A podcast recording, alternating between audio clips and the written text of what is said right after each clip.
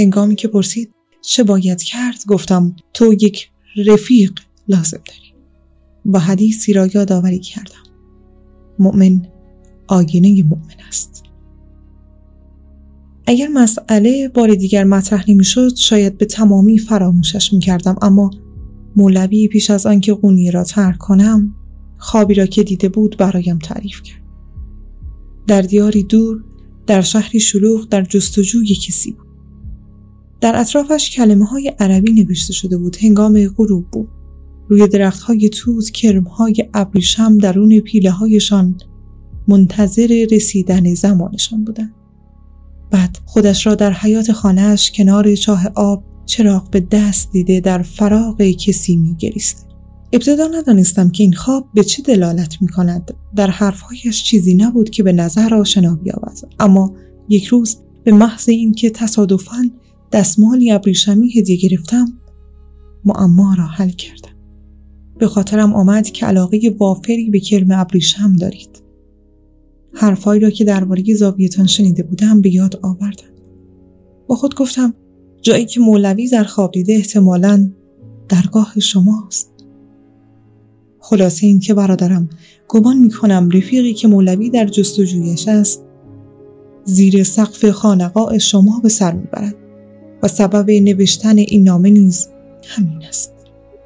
نمی‌دانم همچو کسی در زاویه شما هست یا نه اما اگر چنین آدمی آنجا باشد با شماست که او را از سرنوشتی که در انتظارش است باخبر کنید.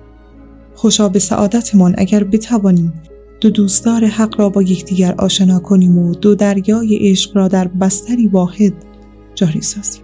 اما موضوع دیگری هم هست که باید در نظر بگیریم.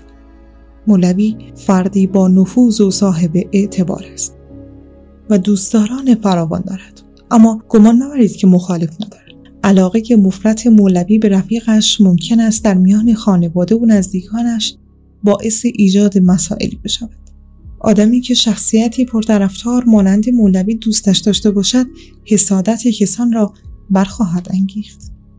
این مسائل ممکن است رفیق عزیزتر از جان مولوی را به مخاطره بیندازد به عبارت دیگر برادرم شخصی که به قونیه میفرستی ممکن است باز نگردد.